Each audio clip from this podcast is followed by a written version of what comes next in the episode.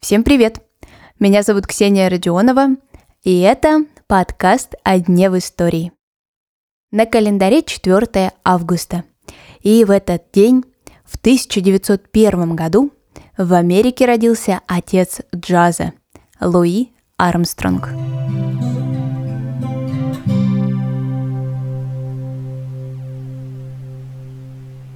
Он появился на свет в Новом Орлеане – и, конечно же, это повлияло на формирование его личности.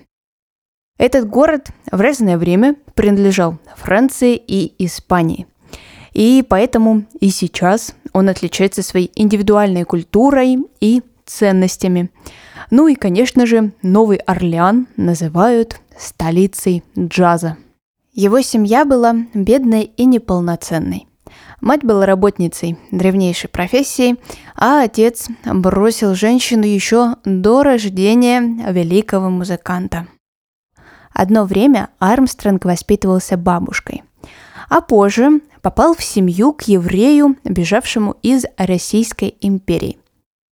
Луи одно время помогал семье по дому, а позже практически стал их приемным сыном.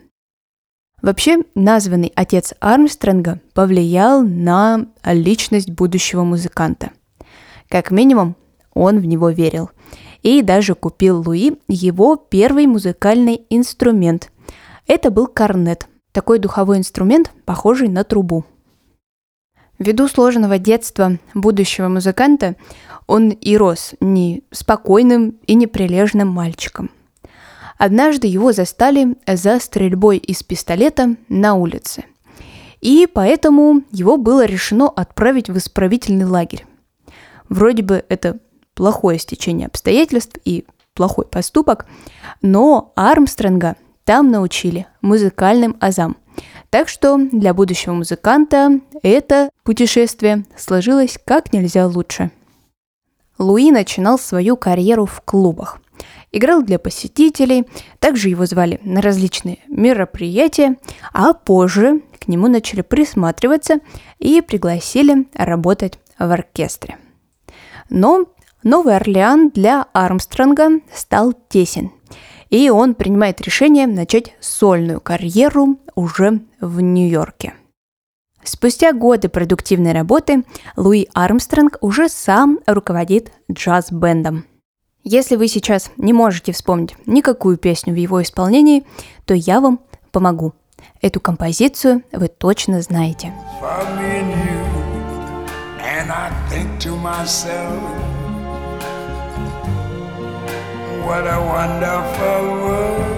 Как прекрасен мир, поет Луи Армстронг. Ему задавали вопрос, как же этот мир может быть прекрасен? Время выхода песни для Америки было тяжелым. Расовые волнения и война во Вьетнаме. На что Луи отвечал, на самом деле этот мир безумно прекрасен. Только вот посмотрите, сколько горя и страха мы в него приносим. В 50-е годы американская власть неофициально называет Луи Армстронга послом джаза – и даже начинают финансировать его гастроли в абсолютно разные точки мира. И даже предлагают ему съездить в СССР. Но певец отказывается.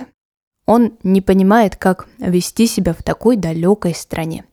Не знает, как его примут, и не знает, как отвечать на вопросы об американской политике.